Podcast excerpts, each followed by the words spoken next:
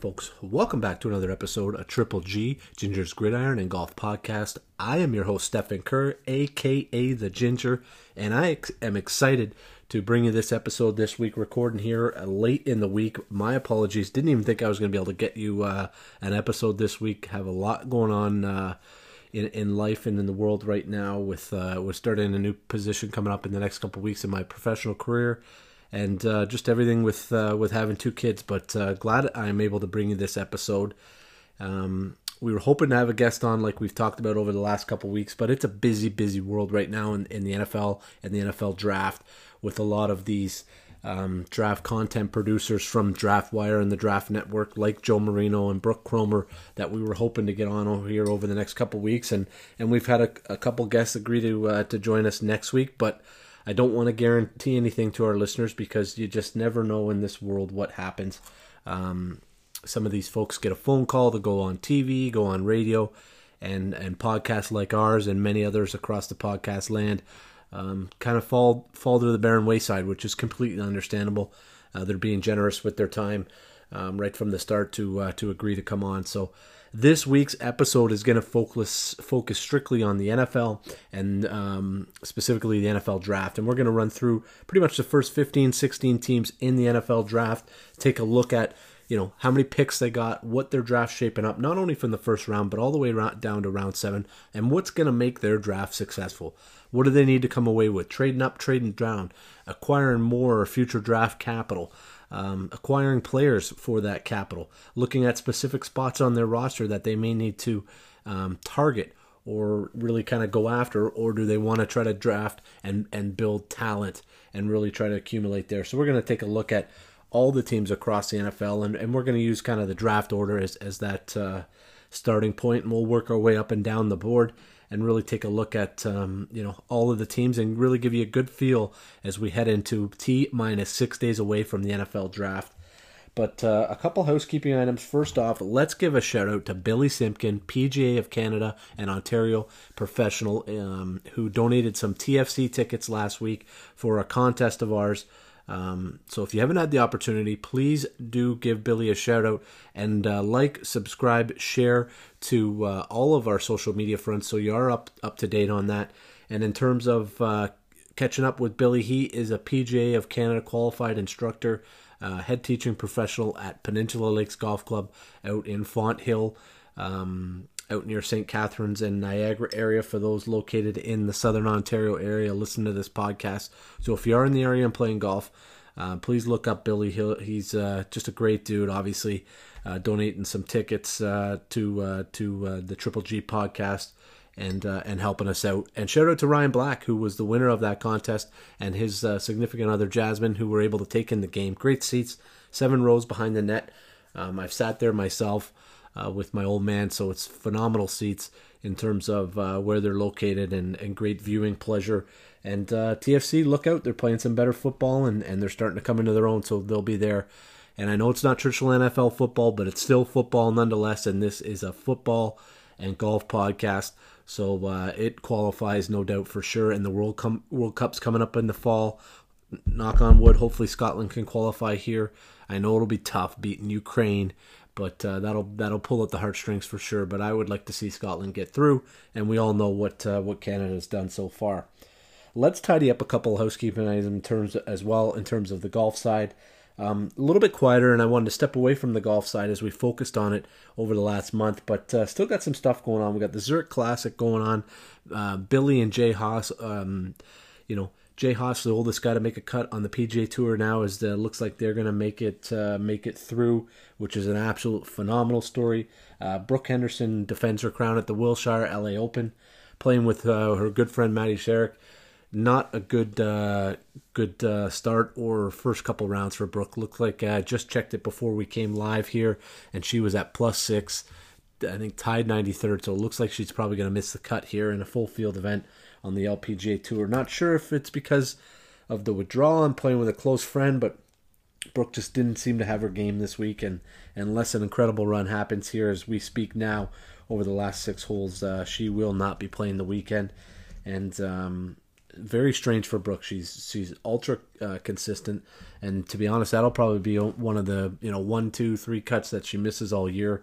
Um, I thought she had a chance to to defend her crown having last week off, but who knows about that illness and, and how it affected her. So, um, but still a lot to come on the golf front as we lead up here. Another quiet week next week, but then we ramp up uh, with the Wells Fargo into the Byron Nelson and then into the PGA Championship at Southern Hills.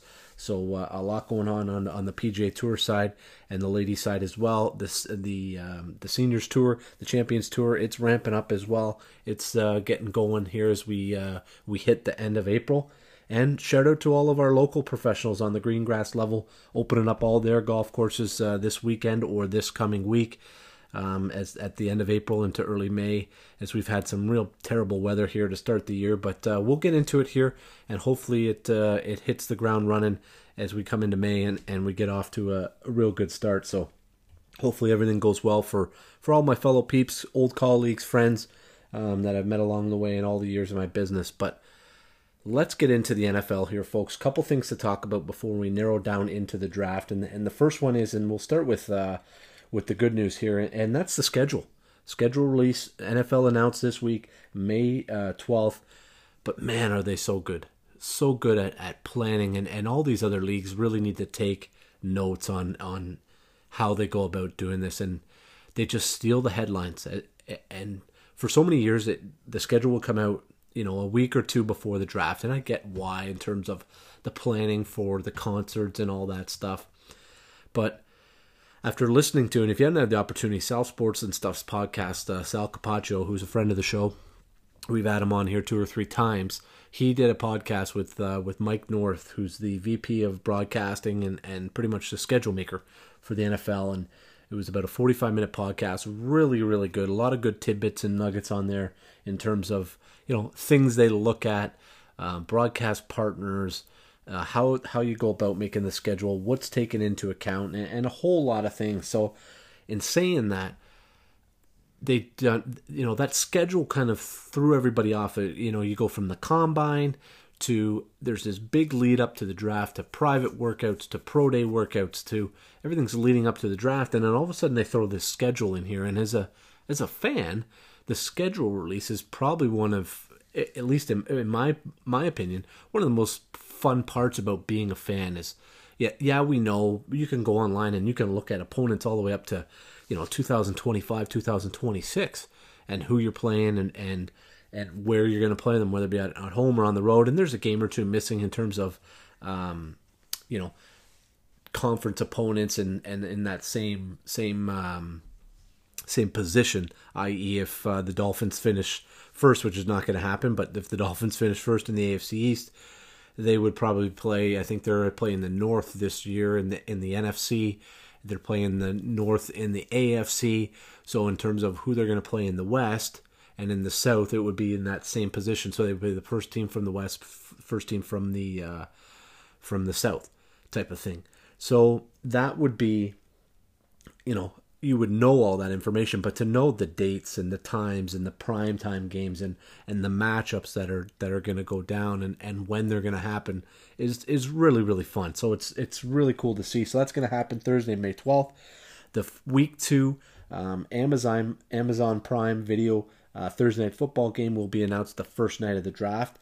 The uh, international games, which I believe there's five of them this year. We got some games in uh, Munich. We got um, in Mexico as well. We got our London game, so it actually might be actually five or six. Those are going to happen May 4th.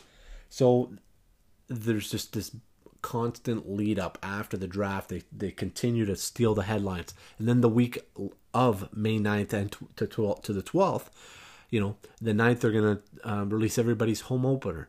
And then they're going to release the season opener, and they're just going to continue to give you breadcrumb trails along the way up until this final lead out to the full.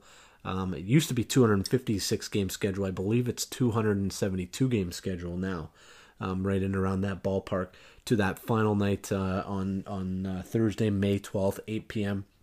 on NFL Network. It the full schedule get released, and you will know top to bottom all 18 weeks, all 17 games for your favorite team's schedule. So, kudos to the NFL for for just mastering this constant ability to steal the headlines and and set up their off season that they are still um, front row center and relevant throughout it all.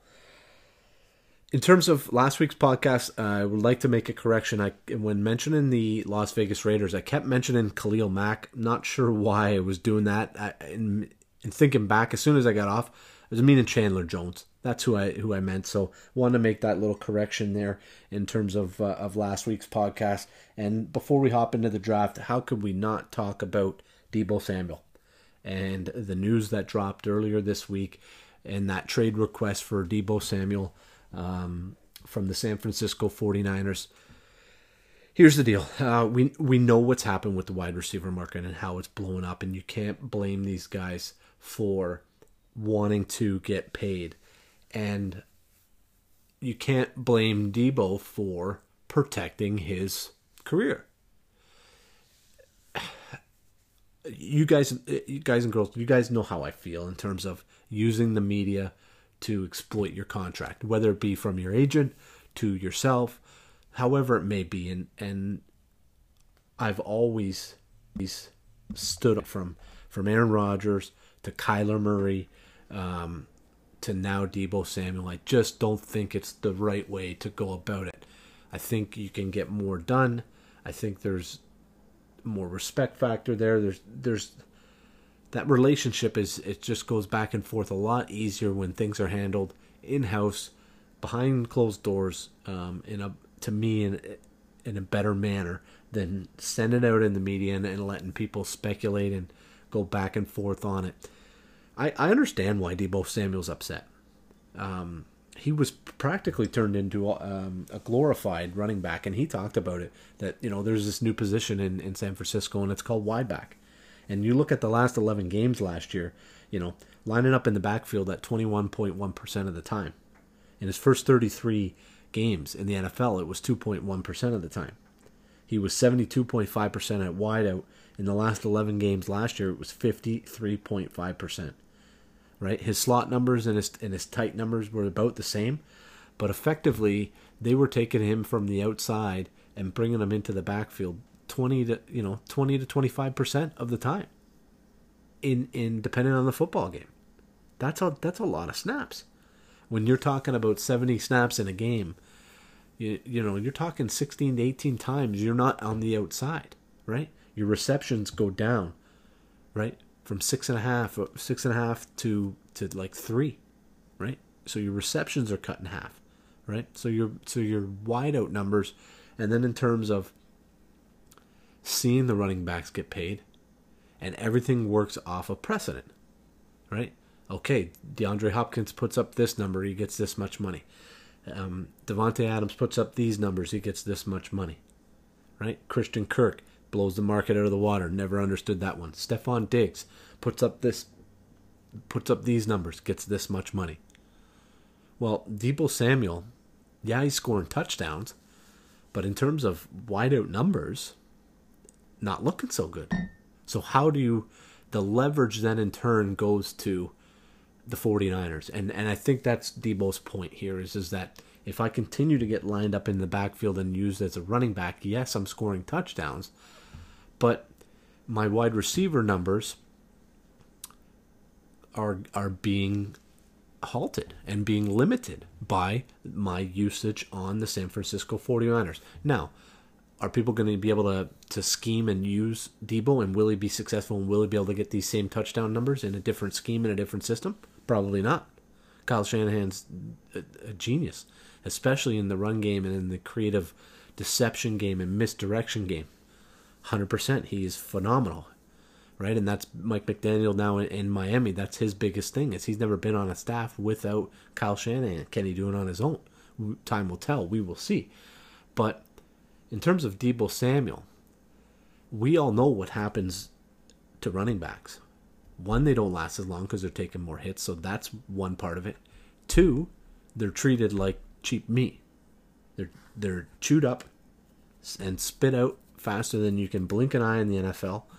And in terms of the positional disconnect, I've talked about this way back up when we first started this podcast. Financial wise, they are nowhere near because of well, they're just a dime a dozen. If Deebo Samuel's a glorified running back, I can go find my Travis Etienne. I can go find my Breece Hall in the draft. I can go find my, you know, there's so many, so many guys. My Dameon Pierce. Uh, there's, there's, you know, Darren Sproles. Like the, all these guys that are multi-back, scat back type of guys that can can split out wide out, can come into the backfield, do these types of things. Yeah, they're not electric as electric as Deebo Samuel. I'm not saying that, but they can provide a portion of the piece to help you get there if you do not want to pay Deebo Samuel the big time bucks like a like a CMC, like a Christian McCaffrey type of guy. So now you're affecting his financials. So I think this is a way for Deebo to get the leverage back a little bit, hopefully open up that relationship. Do I see the 49ers dealing Deebo Samuel? No, I don't. I don't.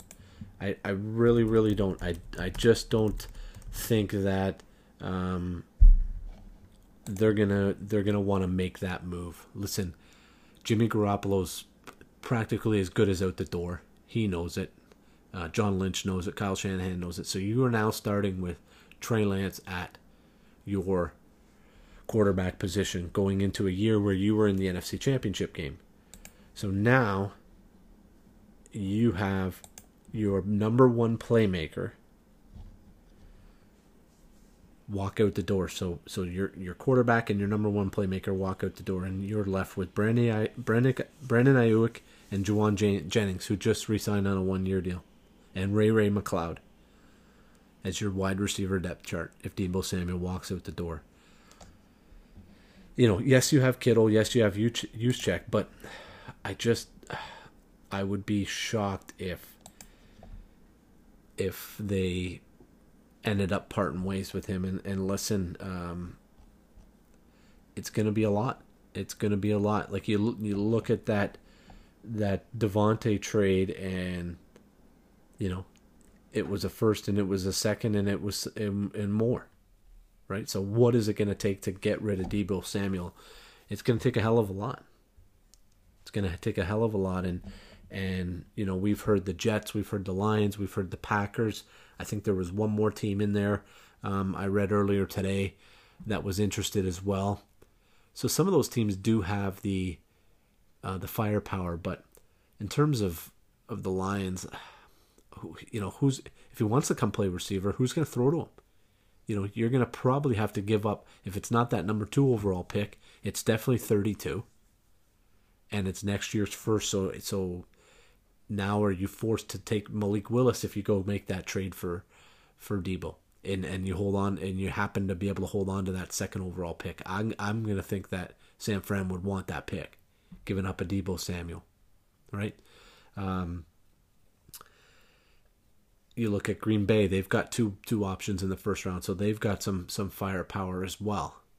Right? So so there's a couple teams in there that that could definitely make the move, but I just don't see um, San Fran really kind of making that move. I think they're going to mend the fences here and um, and uh, be able to keep Deebo, really change his role in this offense because that's what it comes down to. It's not it's not this one's not about necessarily money. I think it's more about usage and leverage than it is about money. I think if they give if they give Deebo the right amount of money and change and agree to change his usage in the offense with Kyle Shanahan, and John Lynch and Deebo involved, I think they'll be able to mend those fences pretty uh, pretty easily. The other interesting one to keep an eye on over the next six days, just reported tonight, Kadarius Toney from the Giants being shopped around is what we're hearing. So, um, would love to hear more on that. It'll be real interesting to see what happens here in the next six days. New regime in town with Joe Schoen and and um, from the Buffalo Bills and Brian Daboll. So after watching film, maybe they're not liking what they're seeing there. They've got the fifth, they've got the seventh overall pick. Maybe they're really interested in a receiver there. Um, I don't know if they're quite ready to, to go ahead and make a draft pick for a receiver there, but you get rid of a Kadarius Toney, and now all of a sudden the Giants may be interested in, in getting uh, getting themselves another big name receiver, Jameson Williams or, or somebody like that that could be available. But folks, let's get into the draft talk now. Um, we're gonna run it down the first 16 teams here, so we're gonna go in order of the draft. We'll run it down till we hit 16, and then we'll cover it uh, the the net, the last 16 next week, and we'll take a look at kind of that first round. We'll get you ready. Like I said, we're gonna go live uh, next Thursday night at 9 p.m. We're gonna let it, you know, the first hour go by. Myself and uh, hopefully we'll get the old boy on there, have a guest or a guest or two, and let the first, you know, eight to ten picks go off the board, and then we'll hop on, kind of review those picks, and go live uh, for an hour or two till we hit uh, kind of the mid 20s. Um, into um, you know the mid to late 20s and, and then we'll sign off from there so that's kind of the plan for next week in terms of what we see happening here on the Triple G podcast. But on the clock here on Triple G right now is the Jacksonville Jaguars. And what's going to make a successful draft for the for the Jaguars? Listen, Jaguars got 12 picks.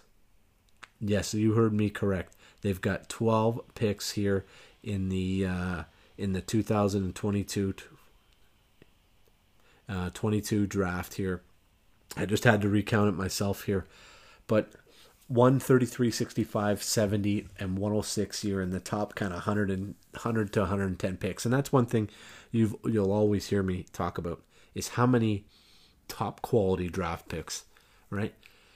You know, how many in the top 150? That's the number really that impresses me because then, yes, I know the sweet spot in this draft is rounds two through four, so you might be able to find some real good offensive and interior defensive linemen and pass rushers in those rounds. So in this draft specifically, especially with COVID and the pool of draft picks being almost you know up over 400 in terms of who's available. Um, you know those that may push back in this draft to 150 160 170 180 maybe but to me you look at that jacksonville jaguars uh, depth chart and you've got some nice weapons and receivers. You know, uh, Laquan Treadwell and Laviska Shenault and, and Zay Jones and Marvin Jones and, and Christian Kirk, whether he's overpaid or not. Um, two running backs, you've got James Robinson and, and Travis Etienne coming off of the injury. You sign Evan Engram. To me, you've you've got to go ahead and address the pass rush situation here in in Jacksonville, and I think that's the the key here. And I think that's to start off where you're going to um, really hit a home run with that first overall pick, and that and that's Aidan Hutchinson, Kev, uh, Kayvon Thibodeaux, one of those kind of big big pass rushers to me that you're going to see go kind of off the board early um, to the Jacksonville Jaguars in terms of their um, mid rounds, I think what you've got to do is you've got to continue to stock those lines. Yes, you franchise tag Cam Robinson, but you can find some good depth at at linebacker in terms of what's available um, for them. They still need help in the secondary, so grabbing maybe a corner in round three or round four, you know, with that 65th or 70th overall pick. Um, and I wouldn't be surprised if Jacksonville uses some of that capital. Listen, you've got four picks in, in round six that's available. Come back up into round four. Come back up into round three, round four, round five, and use a pick or two to come back up into those rounds to try to get yourself some of those top notch, um, you know, defensive linemen or big men in this draft, or if there's a corner you like there. But to me, those are that's you know, go get go get your pass rusher to pair up with Josh Allen. Find some depth on find some big man depth. Take advantage of this draft. Really kind of build from from out because you've got the sexy weapons. You've gone you you've gone ahead and done that. You you've got your quarterback in Lawrence. You've got Robinson Etienne. You've got Kirk. You've you've added the weapons via free agency. Now in this draft, build the big men, and I think that's what's going to make it successful. Give yourself some help help in the secondary for the Jacksonville Jaguars. I think that'll really help them um, in this draft. But they can they can continue to really add to this roster and really give themselves um, a real good look at this um, moving forward here in this uh, this AFC South. I, I really believe that they're an improving squad. They've added more. Whether you like it or not, and whether it's overpaid for, and, two, three, four years down the road, will it be sustainable? I don't know. When those those big contracts in free agency come up, eventually you got to pay the piper. But over the next couple years, you've still got Lawrence on that rookie deal, so there's a little bit of a window here for the Jaguars. And with the you know aging Colts roster, with an aging Matt Ryan, who's probably only going to be around here for another year or two, um, you know, can't be sold on Ryan Tannehill. I think this South is up for grabs for, for Jacksonville, and, and you know, I pounded the table for him last year, and I'm going to pound the table for him again this year. I think they've got an opportunity if they hit on a couple of these draft picks early here to uh, to really cause some noise here in the uh, the AFC South. To the second pick, the lovely Detroit Lions here. Um, listen, Detroit's got eight picks in this draft. They're pretty standard across the board. They we talked about it last week. They got the 32nd pick uh, back in the first round from the Rams. Other than that, they've got all their picks. They got nothing in the seventh round. They got two sixth rounds. One's a con- uh, com- compensatory pick, so it's um, you know given to them at, at, at 218. But four picks in the first 66. So four picks in the first three rounds for Detroit they're to me they're the it's they're the linchpin in this this this draft. They really really are Detroit because they could go so many different ways in terms of what's available. Um, offensive line help, I don't think they need after Penei Sewell last year. I I can you go tackle again? I'm not sure. I, I don't think you can. Um, you could use a receiver, but it, eh, you know you acquired DJ Chark, Uh, DJ Chark. Um, you've got St. Brown from from which was a, a, hit on the draft pick last year. Swift's coming back from injury. You've got Jared Goff on the on the bridge quarterback. You've still got Hockenson at, at tight end. To me, it's got to be Thibodeaux. It's got to be Thibodeaux or it's got to be quarterback. I I personally think that Detroit is looking to move their way back in this draft. I, I really really do. I think they're looking for a pass rusher. If I don't if I if Hutchinson's not there for them, I think that they're going to try to move their way out of that pick and maybe have um, somebody like the Jets move up for somebody that they really, really like in terms of uh, what's available. Maybe somebody falls in love with Malik Willis, but to me, this this draft truly starts with Detroit because do they go ahead and draft Malik Willis? Do they have they fell in love with Kenny Pickett um, to draft that that quarterback? In terms of offensive line, you know you got Taylor Decker there. We talked about Sewell, so to me, their help needs to come at the interior offensive line. You know, they've but they've got Ragnow. Like their their line up front is pretty solid.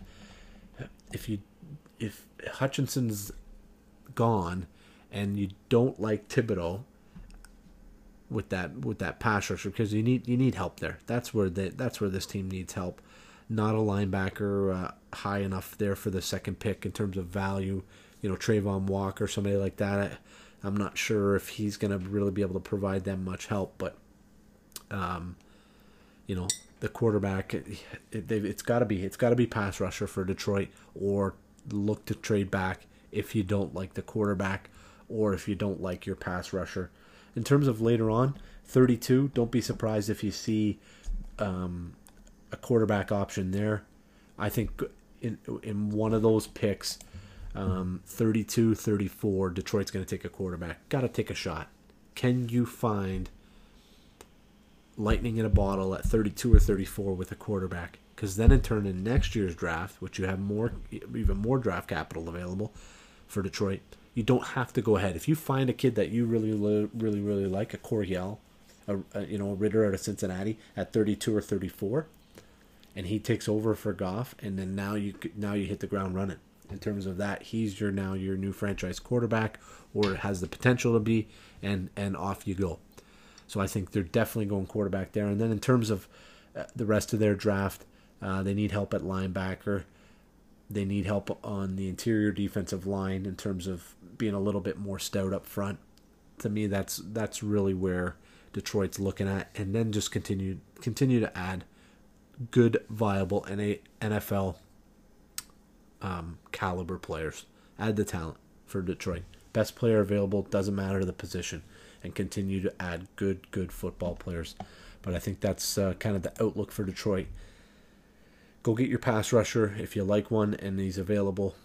Take a swing at a quarterback. I think that's going to make a good, solid draft for the Detroit Lions. Here, on to uh, number three, the Houston Texans. Alrighty, drafting with the third overall pick, and they've got a boat ton of picks here. Um, it's very similar to uh, Jacksonville. They've got 11 picks, right? They've got five in the top 80, and they've got six inside the top 108. So a lot of high quality um, options here for for Houston.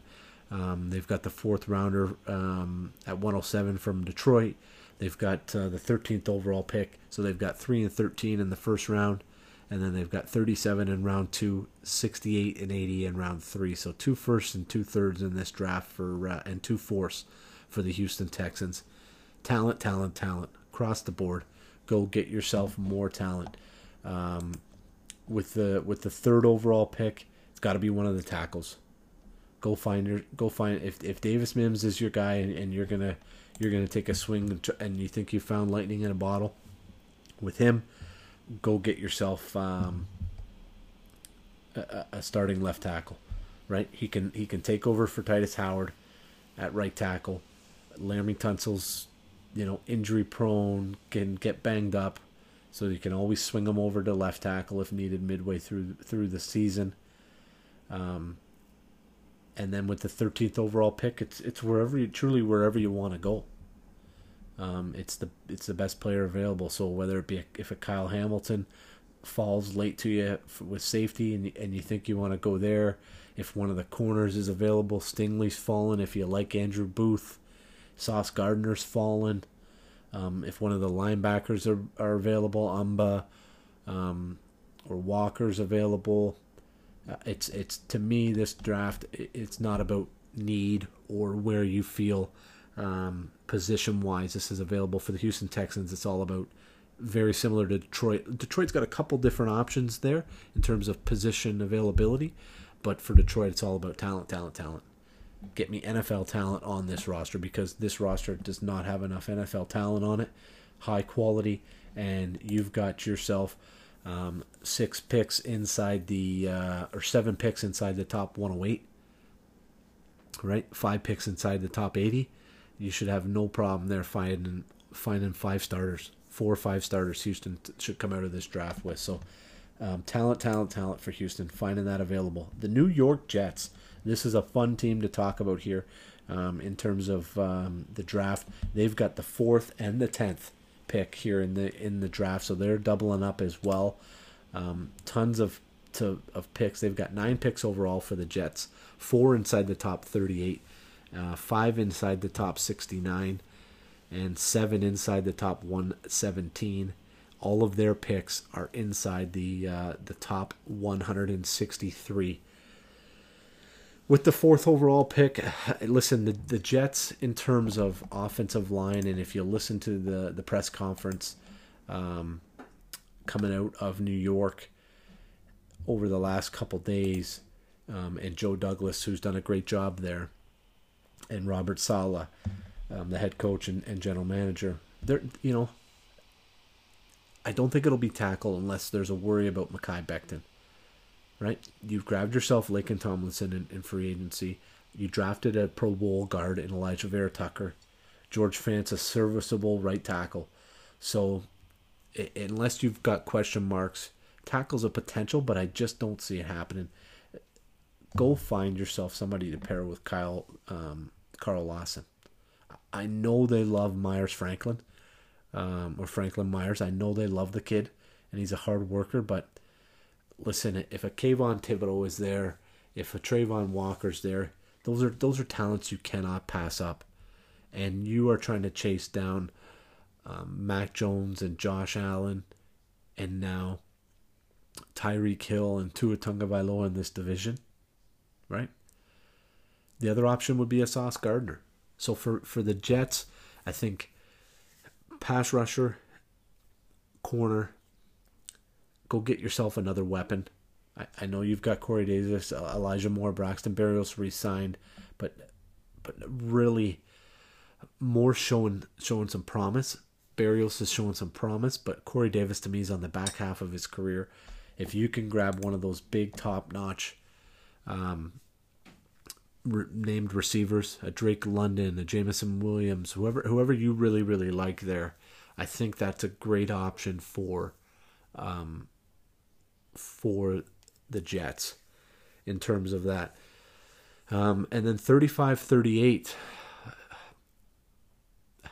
that that's to me that's for the Jets. That's why I love grabbing the corner. Go get your corner. Go get Sauce at four.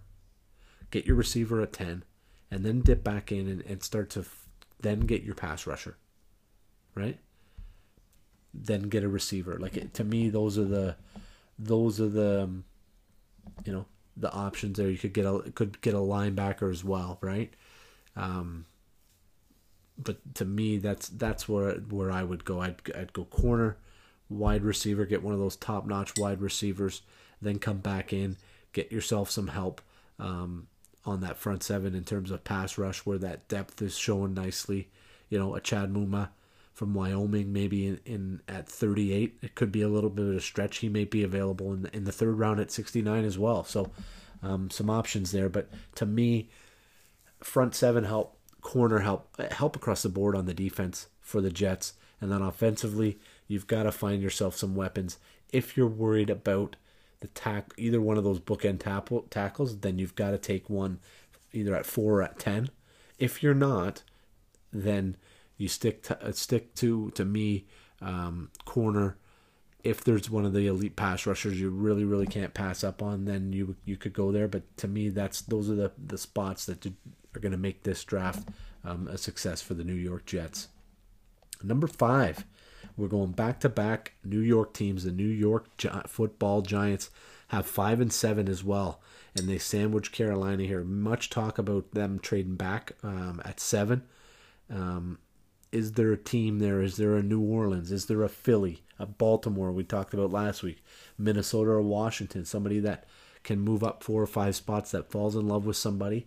It's possible, but I'm not seeing the high end talent in this draft for teams to go up and go get. So I think this top 10 is kind of going to play out as we see it, and I think teams are going to to pick. I think Atlanta's one of those teams where if the if a quarterback goes early like to Detroit, Atlanta might be forced to come up. A Seattle might be forced to come up if they like one of those. If they like a Pickett, if they like a Corey Allen, they get a little bit nervous. They may pop up and go get one of those guys. But um, for the Giants, we've listen. Um, you've got 5, 7, 36, 67. You've got five picks in the first uh, 81 draft picks. You've got Miami's third round pick. You've got six picks in the top 112 and seven inside the top 150. Uh, time to get a good haul here for uh, for the New York Giants. I think uh, for them, continue. They got a too much too many questions at offensive line. I think it's got to be tackle there at five, and then in terms of seven, I, I truly think they are trying to trade out of that spot. I really, really do. Um, if they can get rid of, or they want to get rid of, um, Kadarius Toney, then you may see a wide receiver. If not, I think it's the next available corner at seven. Um, I just don't think a pass rusher or a defensive lineman at that spot would be um, a good enough value. So I think uh, um, Gardner or Stingley, one of those two are still available at seven. That's who you you would see, but I think it's going to be tackle and, and corner for the for the uh, the Giants at five and seven, and then then we talked about it. Go get yourself some some help on both lines and build out. You got Brian Daboll, you got Joe Schoen. Listen, they came from Buffalo. That's where it started. That's what's going to make this draft successful for the New York Giants. Go get a couple couple um, you know sexy spots. Maybe throw a um, receiver in a corner in there, like I, like I talked about. But um, this is a big man draft for the New York Giants. They these guys are going to go get those lines right from the start, and then build out with the skilled players from that position. That's what I think you're going to see happen with the New York Giants. Carolina Panthers. Um, the Enigma. Listen, Ben McAdoo uh, opens his mouth earlier in the week talking about Sam Bradford's our starting quarterback. Who knows what's going to happen here? Do they like a quarterback? Do they not like a quarterback? Um, they're another linchpin. Do they trade back, thinking they can get a quarterback in behind Atlanta, or do they trade with Atlanta or Seattle, um, or somebody in these, you know, the early teens, um, like we talked about, like the like the Baltimores, the Phillies of the world for Carolina is very similar to to the Giants. It's gotta gotta be one of these tackles if they're still available. If they're not, I, th- I think you gotta you gotta go quarterback, right? What's gonna make this draft successful for Carolina is is really hitting on their picks. Listen, they're they're in dire straits here, and that's why I think the trade back, you know, they got the first round pick at six, and then they're not drafting on on day two at all as of right now. They're all the way back to 137, 144, 49, 200, and 243. Six picks overall in the entire draft. And they're pretty much all between 137 and 243. They've got that six overall pick. So why not try to find yourself a trade partner and go get yourself a second and third round pick? And and and maybe more, right? You might get an extra first this year or next year from one of these teams, right?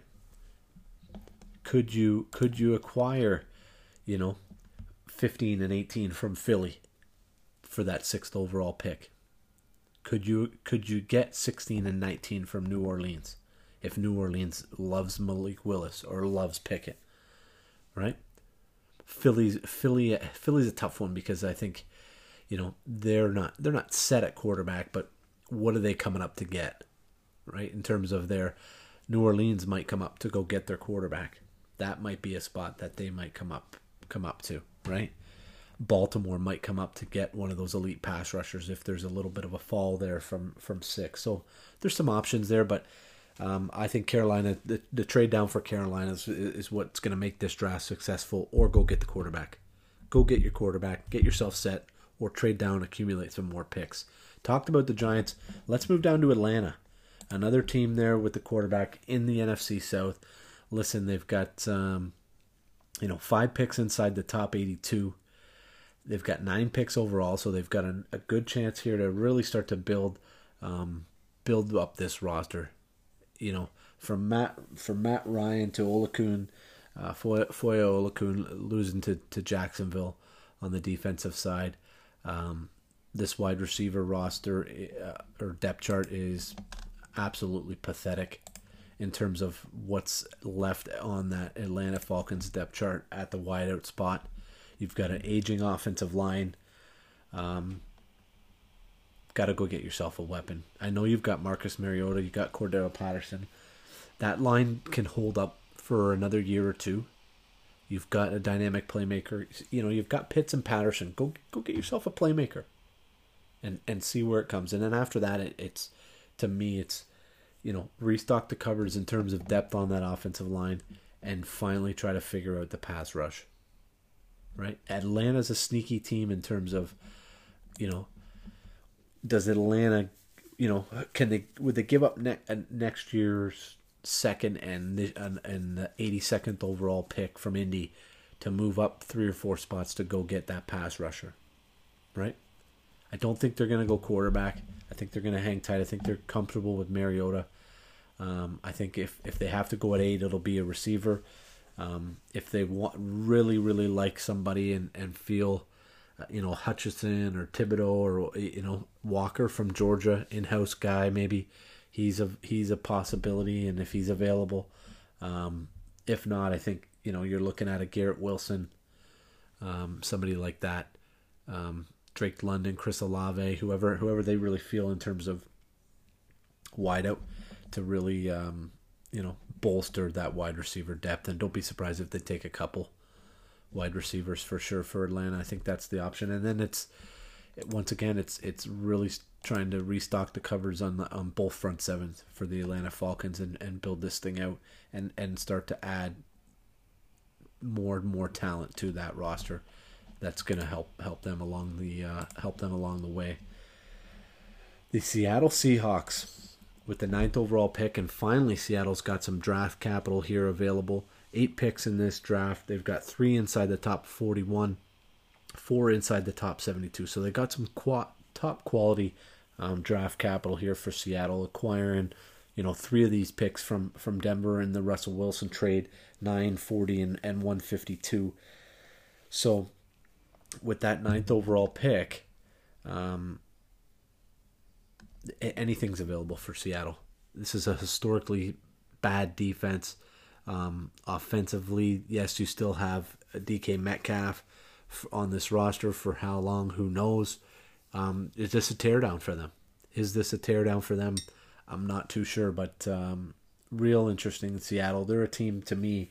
Um, anything's on the board here: quarterback, cornerback, um, pass rushers, linebackers, um, whoever whoever they feel is the best on their board at nine, at forty, at forty-one. They got to draft them, no matter the position.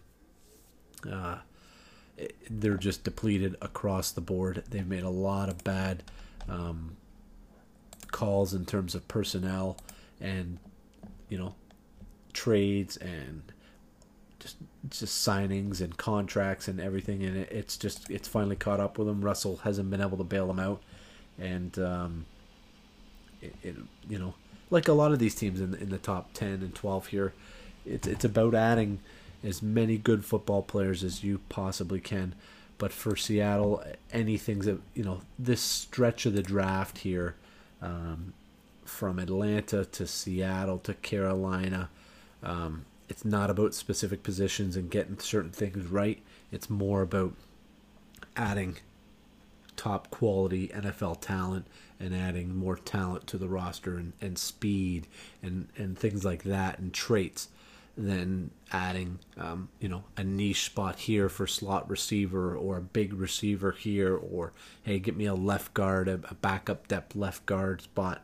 You know, we'll see more of those types of things in next week's podcast with some of those teams that are better quality um, leading into the draft and drafting later because they've made the playoffs and they've made playoff runs throughout the last couple years. So let's rapid fire here uh, the last few teams and, and get you on out of here. We'll uh, the Jets draft at ten.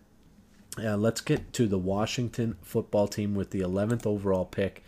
Um, not much in terms of draft capital here, only six picks, and three of them coming in round six and seven. So only three picks inside the top uh, 113 for uh, for the Washington Commanders um, after the trade for uh, for Carson Wentz. They've got Indy's 42nd overall, um, 42nd overall pick, and then they got the 11th overall pick The front seven on their side to me is is rock solid. I, I think this has got to be um, a receiver for for Washington, or more help on in terms of the back end, in terms of corners, if one of them's available. You know, do you like it, Andrew Booth? Um, at 11. Is Stingley still available at 11? Sauce is going to be gone. Ahmad Gardner's going to be long gone off that board. Um, your front seven, you've already paid enough. It's already rock solid. Um, there's question marks with Terry McLaurin in terms of contract. And then behind him, you know, Curtis Samuel's a nice addition, but you know, can you add another another weapon? Um, the tackle spot's a sneaky spot for them. Sam Cosmi and and Charles Leno Jr. So is a Charles Cross still available? Is a Trevor Penning still available in that first round for them at 11 for them to take?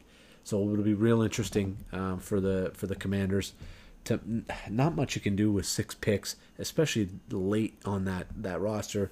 Um, this could be another trade down option for for uh, for me at 11. Is there somebody in if Garrett Wilson or somebody loves Drake London? Is there somebody in those early 20s, i.e., a Pittsburgh, a New England, a Green Bay that really loves the receiver, or that second quarterback that might not have come off the board yet, um, i.e., Pittsburgh or New Orleans, that wants to come up to 11 and and go get their guy um, with the Washington Commanders.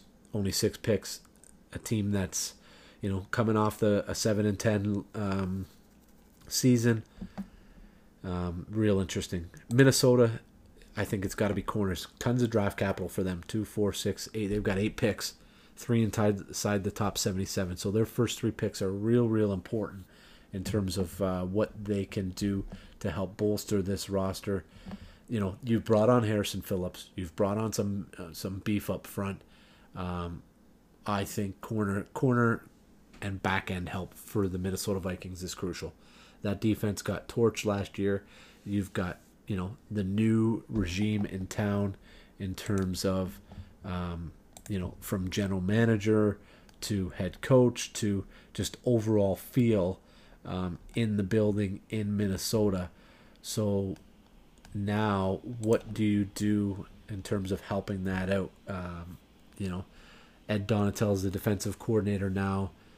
You know, you got Kevin O'Connell on the offensive side of the ball. That offensive side, you still got Thielen, you still got Jefferson, you still got Cook, you still got Cousins, right?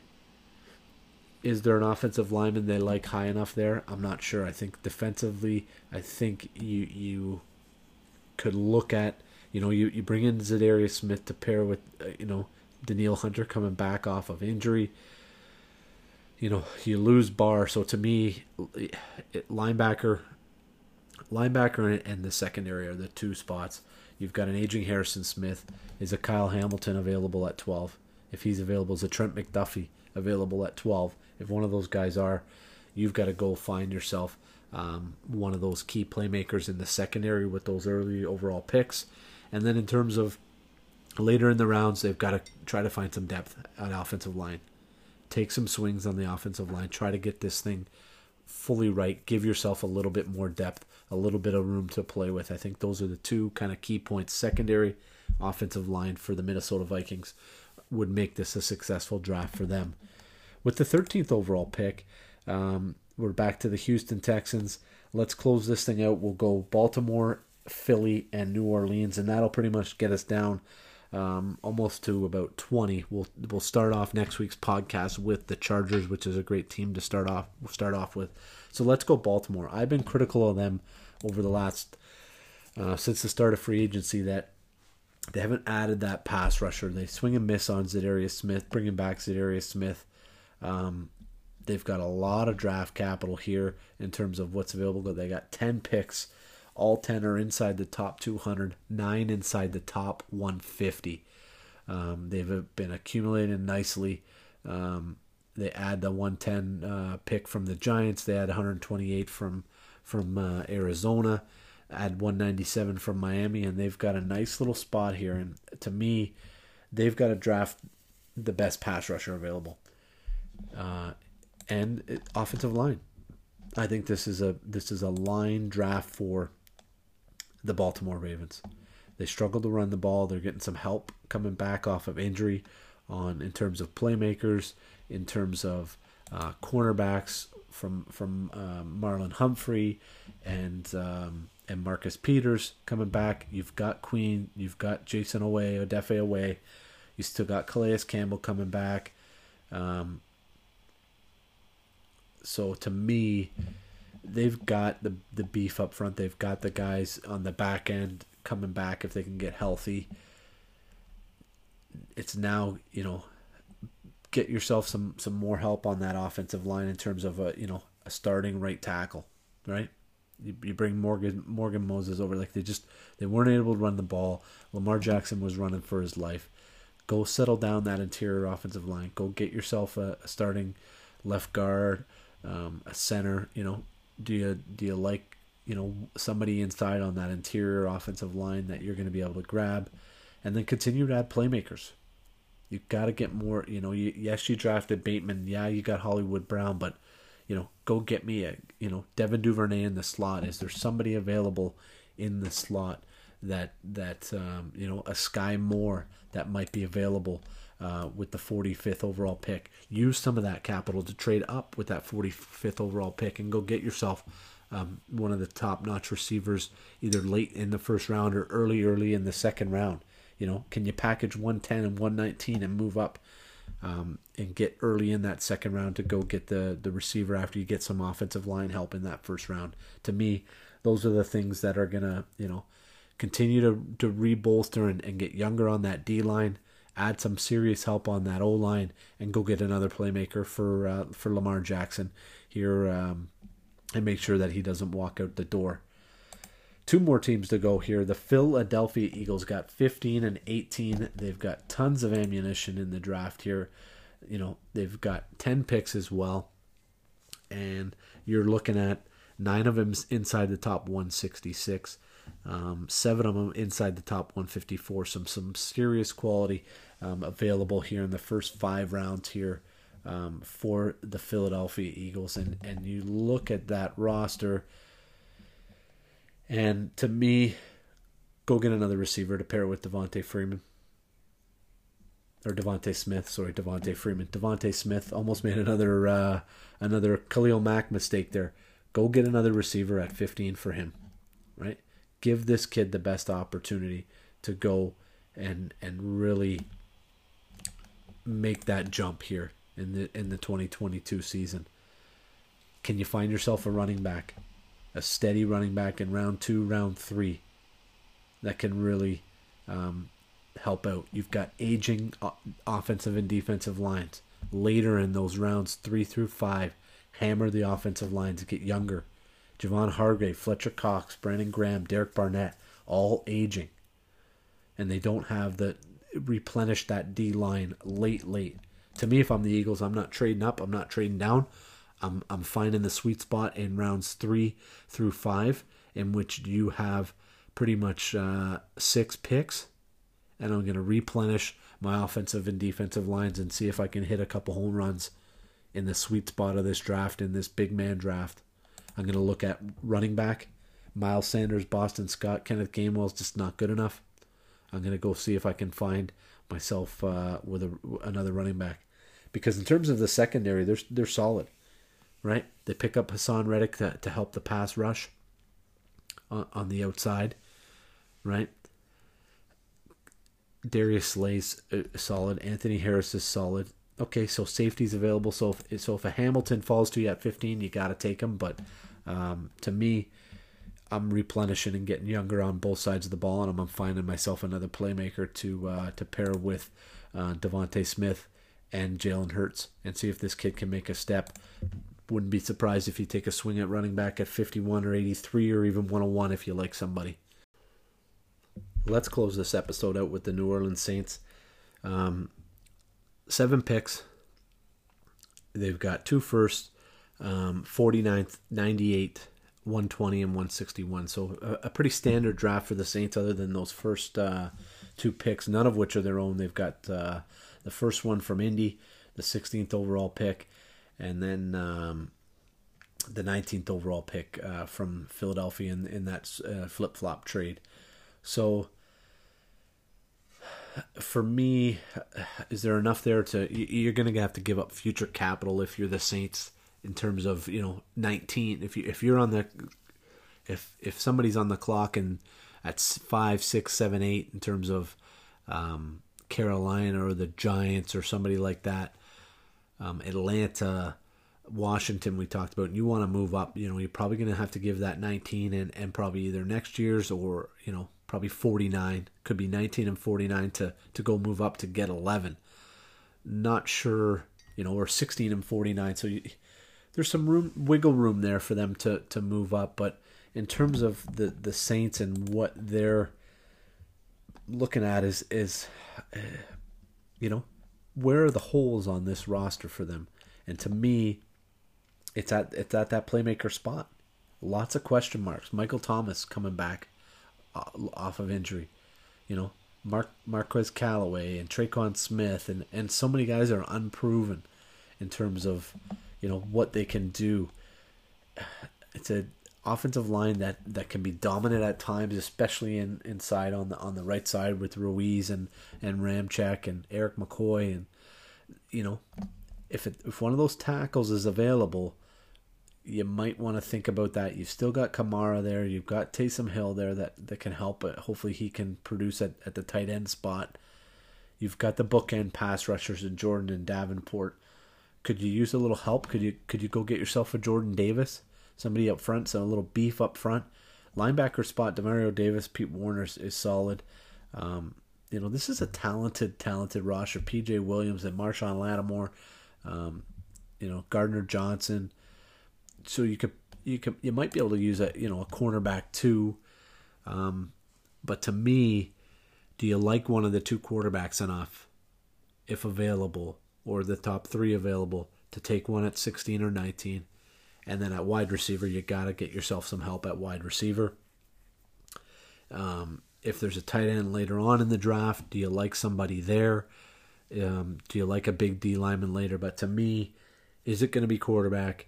Got to get some help at uh, at wide receiver. the big two question marks. Um, and then do you look to to move on from one of these veteran um, offensive linemen that are that are still there? So those are kind of the, the options and what uh, New Orleans is looking at and what could make this a successful draft for them. Folks, that gets us all the way out to almost 20 here on the draft, minus the uh, the Chargers at 17. I think we covered about 15 or 16 teams there on tonight's episode, which was the game plan.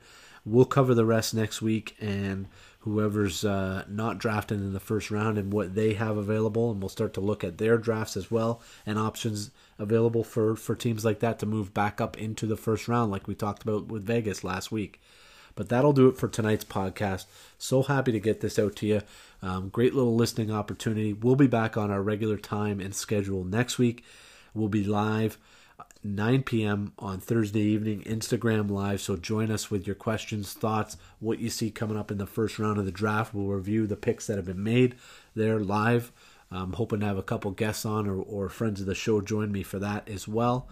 But other than that, make sure you're subscribing Facebook Instagram, Twitter, YouTube. Like, share, however you see fit. Um, we'll have more contests along the way. And uh, T minus six days away from the draft. Keep your eyes to the ground, eyes and ears to the ground for trades, all that stuff. We'll have it up on our social media fronts and try to get it out to you. Thanks for joining me. Thanks for listening. Thanks again to Billy Simpkin for uh, for the uh, tickets and the contest. And we'll catch you next week.